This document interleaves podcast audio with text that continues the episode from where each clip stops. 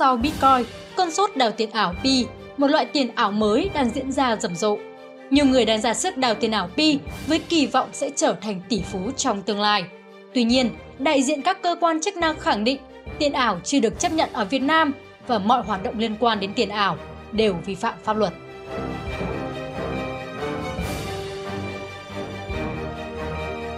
Pi được giới thiệu là có thể khai thác trên điện thoại thông minh thông qua ứng dụng miễn phí Pi Network và người dùng không phải tốn bất kỳ chi phí nào mà vẫn có thể làm giàu. Nhiều người đổ xô đi đào Pi với hàng loạt chia sẻ trên Facebook và càng nhiều chia sẻ, dù càng nhiều bạn chơi đào Pi, số tiền mà người chơi được hưởng càng lớn. Theo quảng cáo, để đào được Pi, người dùng chỉ cần cài đặt một ứng dụng dành cho smartphone và hàng ngày vào đó bấm nút khai thác. Để kích thích người dùng tích cực mời người khác tham gia, ứng dụng này đưa ra cơ chế tăng tốc độ đào Pi. Cứ mời thêm một người dùng, tốc độ đào Pi sẽ tăng thêm không phẩy năm lần trên một giờ, gấp hơn bốn lần tốc độ mặc định ban đầu. Ở thời điểm hiện tại, người tham gia đào Pi không phải nạp bất kỳ loại tiền nào vào ứng dụng.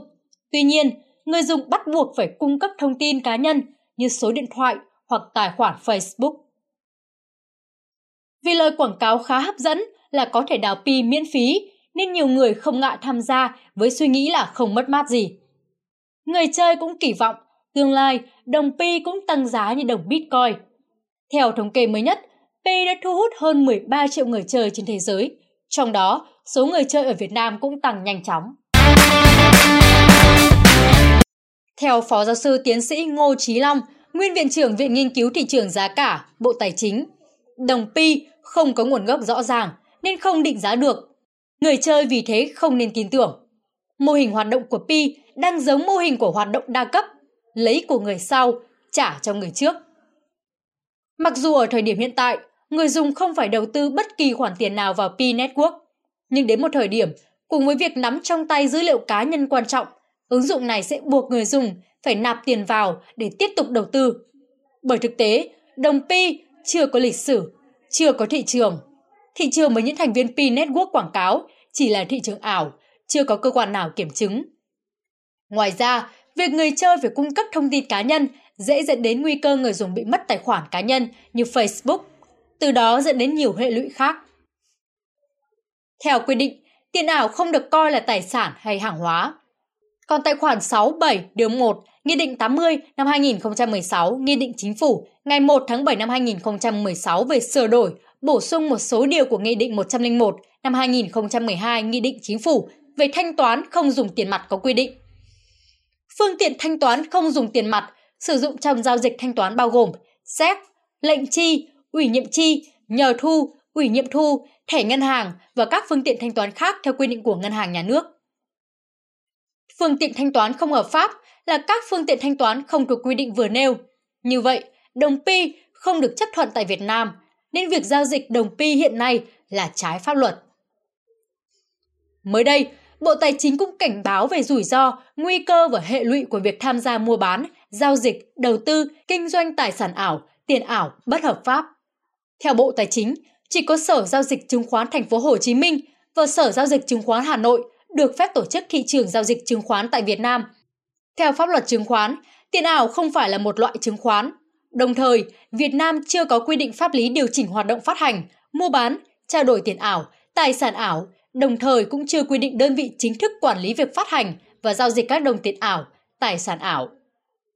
Bộ Tài chính đã thành lập tổ nghiên cứu về tài sản ảo, tiền ảo nhằm triển khai công tác nghiên cứu, đề xuất các nội dung chính sách, cơ chế quản lý theo chức năng, nhiệm vụ của bộ này có liên quan đến tài sản ảo, tiền ảo. Thời gian tới, Bộ Tài chính sẽ tiếp tục triển khai công tác tuyên truyền, nâng cao nhận thức của người dân về tài sản ảo, tiền ảo, đồng thời tăng cường cảnh báo về những rủi ro, nguy cơ và hệ lụy của việc tham gia mua bán, giao dịch, đầu tư, kinh doanh tài sản ảo, tiền ảo bất hợp pháp. Ủy ban Chứng khoán Nhà nước cũng đã có thông báo trên cổng thông tin điện tử khuyến cáo các nhà đầu tư cẩn trọng khi tham gia đầu tư vào tiền ảo, tài sản ảo để hạn chế những tổn thất có thể xảy ra. Ủy ban Chứng khoán Nhà nước cũng yêu cầu các công ty đại chúng, công ty chứng khoán, công ty quản lý quỹ, quỹ đầu tư chứng khoán không được thực hiện các hoạt động phát hành, giao dịch và môi giới tiền ảo trái pháp luật. Trong khi đó, Phó Thống đốc Thường trực Ngân hàng Nhà nước Đào Minh Tú khẳng định Bitcoin và các loại tiền ảo khác không được thực hiện chức năng của đồng tiền pháp lệnh ở Việt Nam. Bitcoin và một số loại tiền ảo khác là loại tài sản ảo, tiền số được mã hóa, là sản phẩm hiện đại của sự phát triển công nghiệp. Do đó, việc sử dụng đồng tiền ảo này làm phương tiện thanh toán hay chức năng như đồng tiền là vi phạm pháp luật. Ngân hàng Nhà nước, Bộ Tư pháp, Bộ Tài chính đang làm rõ cơ sở pháp lý để quản lý việc kinh doanh tiền ảo, tài sản ảo. Cùng quan điểm, luật sư Đỗ Minh Hiển, trưởng văn phòng luật sư giê vê en, đoàn luật sư thành phố Hà Nội cho biết hiện nay trên thế giới tồn tại rất nhiều dạng tiền ảo khác nhau. Trang Investopedia thống kê tính đến đầu năm hai nghìn không trăm hai mươi mốt có khoảng bốn nghìn loại tiền ảo trên thế giới, trong đó phổ biến nhất phải kể đến các đồng tiền Bitcoin, Altcoin, Alternative Coin, Ethereum, Litecoin, Cardano, Tether. Theo luật sư, tùy thuộc vào thời điểm xuất hiện, nền tảng công nghệ, ưu việt trong thuật toán mà các đồng tiền ảo có giá trị khác nhau. Tuy nhiên, không phải quốc gia nào cũng thừa nhận tiền ảo. Nhiều quốc gia như Trung Quốc, Cộng hòa Liên bang Nga nghiêm cấm sử dụng Bitcoin cũng như các đồng tiền kỹ thuật số khác. Tại Việt Nam, Ngân hàng Nhà nước cũng đã có văn bản cấm các tổ chức tín dụng không được phép sử dụng Bitcoin và các loại tiền ảo tương tự khác như một loại tiền tệ hoặc phương tiện thanh toán. Việc phát hành, cung ứng, sử dụng tiền ảo tại Việt Nam được coi là phát hành, cung ứng, sử dụng phương tiện thanh toán không hợp pháp và có thể bị xử phạt vi phạm hành chính theo Nghị định số tám mươi tám năm hai nghìn không trăm mười chín, Nghị định Chính phủ ngày mười bốn tháng mười một năm hai nghìn không trăm mười chín của Chính phủ quy định về xử phạt vi phạm hành chính trong lĩnh vực tiền tệ và ngân hàng với mức xử phạt từ năm mươi triệu đến một trăm triệu đồng. Điểm D, khoản sáu, điều hai mươi sáu, Nghị định số tám mươi tám. Bộ Luật Hình sự năm hai nghìn không trăm mười lăm, sửa đổi năm hai nghìn không trăm mười bảy cũng quy định hành vi phát hành, cung ứng, sử dụng phương tiện thanh toán không hợp pháp có thể bị truy cứu trách nhiệm hình sự theo quy định tại điểm H, khoản một, điều hai trăm linh sáu. Tội vi phạm quy định về hoạt động ngân hàng, hoạt động khác liên quan đến hoạt động ngân hàng, mức hình phạt cao nhất được quy định tại điều hai trăm linh sáu, Bộ Luật Hình sự năm hai nghìn không trăm mười lăm, sửa đổi năm hai nghìn không trăm mười bảy có thể lên tới hai mươi năm tù, khoản bốn, điều hai trăm linh sáu. Ở Việt Nam, tiền ảo chưa được pháp luật thừa nhận. Do đó, với việc tham gia vào mua bán tiền ảo trên mạng, người dân rất dễ trở thành nạn nhân của các đối tượng lừa đảo. Người giao dịch, thanh toán tiền điện tử nếu gặp rủi ro hoặc xảy ra tranh chấp sẽ không được pháp luật bảo vệ, thậm chí còn liên đới chịu trách nhiệm khi giao dịch với tội phạm.